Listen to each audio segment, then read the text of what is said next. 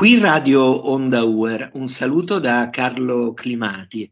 Oggi parliamo di una grande artista, un artista che è sempre di grande attualità e che ha ancora oggi molte cose da comunicarci. E lo facciamo con eh, un ospite molto gradita eh, che è eh, Lucia Capuzzi, giornalista della redazione Esteri eh, di Avvenire che è di nuovo con noi, è già stata con noi per un'altra intervista e la ringraziamo molto di questa nuova partecipazione in cui parleremo eh, insieme di, di, Frida Kahlo. E come prima domanda volevo chiedere a Lucia, ecco, se potresti presentarci eh, Frida Kahlo, riassumendo un po' la sua vita, perché non tutti conoscono la sua storia e quindi penso che sia utile una breve eh, presentazione, introduzione storica di Frida Kahlo.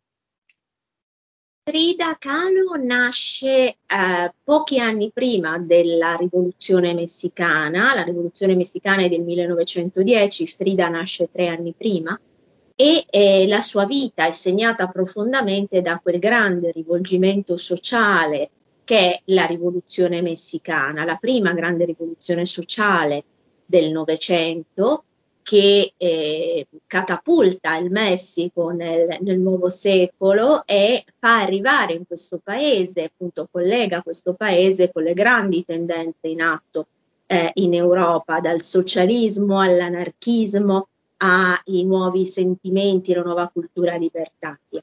Frida è figlia di tutto questo, quindi l'ambiente storico-sociale è determinante nella sua vita, ma lo è anche un fatto assolutamente personale che cambia la sua vita, ovvero un terribile incidente che Frida ha quando aveva 18 anni, era una ragazza molto giovane, era a bordo di un tram, uno dei primi che circolavano a Città del Messico, e in prossimità della Plaza del Zocalo, che è la piazza principale di Città del Messico, quella della cattedrale e del Templo Maggiore Azteca, il tram eh, ha un incidente, viene eh, di fatto squarciato da un altro tram, erano appunto i primi esperimenti, quindi questi incidenti drammaticamente erano frequenti. Frida non doveva essere su quel tram, era su un altro, ma scende perché dimentica un ombrellino torna a prenderlo, sale su quel tram e la sua vita cambia perché un corrimano dal fianco eh, le si conficca nel corpo, la squarcia completamente, squarcia la spina dorsale e appunto siamo nel 1925, quindi ovviamente le cure non erano quelle, quelle di oggi, tutti pensano che Frida eh, dovesse morire subito dopo pochi giorni dopo l'incidente, Frida sopravvive, però quelle ferite la segneranno per tutta la vita, per tutta la vita ha dovuto prendere morfina e laudano per attenuare i dolori lancinanti, per tutta la vita ha portato enormi busti di gesso che è, è, è stata ha subito continuamente operazioni, ha perso una gamba, eh, continuamente la sofferenza del suo corpo è stata l'altro grande elemento che ha influito sull'opera di Frida. Anche perché proprio nei lunghi mesi in cui sta a letto eh, e non può muovere altro che le mani e le braccia, inizia a dipingere. Il papà le mette tra le mani la prima tela e Frida che non può far nulla, una ragazza giovane a 18 anni, chiusa eh, in questi busti di gesso, in questi sarcofagi di ferro che sono ancora esposti nella sua casa a Coyoacán, vicino a Città del Messico, veramente eh, strumenti eh, terribili se uno immagina sul corpo di una persona,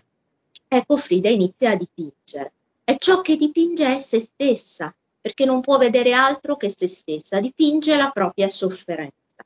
Però i suoi quadri non risultano tristi, sono sia tragici ovviamente per quello che lei vive, ma manifestano e esprimono un fortissimo attaccamento alla vita. Frida doveva morire appunto il giorno dell'incidente, non è morta, non doveva mai più alzarsi dal letto, non avrebbe mai più potuto camminare, si alza e cammina, riprende a camminare dopo mesi. Frida è una sopravvissuta, una sopravvissuta che si attacca con le unghie e con i denti alla vita e la sua eh, pittura esprime questo. Pittura che poi eh, lei condivide come grande amore con l'uomo e l'amore della sua vita, nonostante abbia avuto una serie di altri amanti, entrambi appunto anche perché erano figli di quella temperie libertaria della, della rivoluzione messicana, che è Diego Rivera, il grande muralista messicano eh, con, con, cui Diego, con, cui Frida si sposa e nonostante lui fosse molto più, più, anziano di lei, però appunto è il grande amore della sua vita, eh, come testimoniano tutte le sue lettere, come testimonia appunto la sua biografia, e rimane appunto con Diego fino alla, alla sua morte che avviene nel 54, quando il suo corpo non ce la fa più. E insieme a Diego Rivera eh, Frida condivide la passione per, per, la pittura, la passione per la politica, sono entrambi impegnati nella sinistra, Diego è il fondatore del Partito Comunista Messicano, da cui poi viene bandito, anzi si autobandisce quando nella disputa tra Trotsky e Stalin Diego sceglie Trotsky e anzi si impegna perché Trotsky arrivi in Messico, appunto non dimentichiamo che Trotsky muore, viene assassinato in Messico e i primi periodi li trascorre proprio a casa di Diego Rivera. Eh, e quindi e, e sono appunto um, figure legate alla sinistra, però poi isolate, e disprezzate dalla stessa sinistra ufficiale, sono due anarchici in fondo. E però se la pittura di Diego è più esplicitamente politica, più che politica io direi quasi sociale, cioè direi soprattutto sociale, nel senso che lui dipinge le grandi contraddizioni, soprattutto il, il Messico rurale, i contadini, gli indigeni, Frida si concentra soprattutto sul proprio dolore, sulla propria sofferenza però allo stesso tempo quei temi diventano universali. Ecco Lucia, perché la vita, eh, l'esempio, eh, il messaggio di Frida Kahlo eh, sono così importanti e significativi? Che cosa ci ha comunicato la sua vita? Se in vita fu Diego Rivera, la vera grande star, il pittore ultra acclamato, un muralista strafamoso, le cui pitture sono ancora, cui murales sono ancora eh, ospitati a Palacio Nacional, a Città del Messico, stupendi. E Frida era un po' insomma la seconda comprimaria. Eh, adesso è, è Frida, eh, Frida è diventata un'icona. Non solo molti dicono una sorta di icona pop, eh, credo che la tematica di Frida, la capacità di sopravvivere al dolore, l'istinto di vita, no? C'è uno dei suoi dipinti più famosi che è Viva la vita e se tu pensi che questo dipinto lo eh, realizza una donna che viveva un martirio fortissimo, una sofferenza fortissima del proprio corpo, eppure rifiutava la morte, rifiutava di arrendersi alla morte, ti fa capire quanto eh, ti, ti, emoziona molto, ti rie- ti, è un, qualcosa che riesce a comunicare molto facilmente con questo tempo e soprattutto con i più giovani. Frida piace tanto ai ragazzi e alle ragazze, non solo perché la sua pittura è molto colorata, ma perché tu vedi l'amore per la vita che si manifesta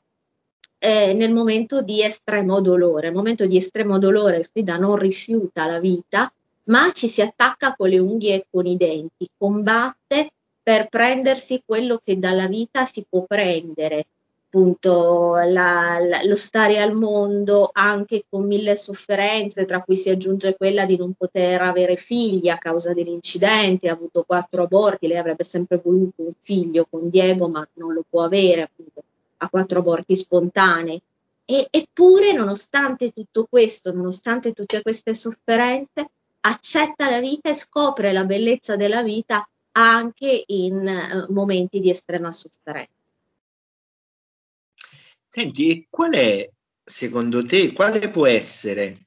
il messaggio di Frida Kahlo per le nuove generazioni, eh, per i giovani del, del terzo millennio? C'è una frase che eh, segna fortemente, che esprime Frida alla massima potenza. Verso la fine della sua vita le devono essere amputati i piedi perché vanno in cancrena. Aveva cancrene continue in tutto il corpo, a un certo punto i piedi vanno in cancrena e devono essere amputati. E il medico andò da lei dicendole, con tono ovviamente contrito, che eh, dovevano realizzarle questa operazione. E Frida, guardandolo negli occhi, gli rispose, piedi, che me ne faccio se ho ali per volare? Ecco, questa è Frida. Frida è la capacità di sopravvivere e di trovare bella la vita, la bellezza della vita, di scoprire con il suo sguardo la bellezza nella vita pur nella sofferenza estrema. Questo supera le stesse contraddizioni di Frida, le sue zone d'ombra. Il suo messaggio che arriva ai giovani è la capacità di combattere, di non arrendersi e di resistere. Frida è più che un'icona pop, un'icona della resilienza estrema e della capacità di reinventare e reinventarsi in ogni momento e di fronte a ogni grande difficoltà dell'esistenza. Bene, ringraziamo molto Lucia Capuzzi che è stata con noi oggi per parlare eh, di Frida Kahlo e soprattutto per eh, ricordarci il suo messaggio di speranza, il suo messaggio di forza e il suo messaggio di attualità ancora per oggi, per, per il tempo che stiamo vivendo. E vi saluto eh, ringrazio molto ancora Lucia Capuzzi, do appuntamento alle nostre ascoltatrici ai nostri ascoltatori per altre eh, trasmissioni qui su Radio Onda Uer. Grazie.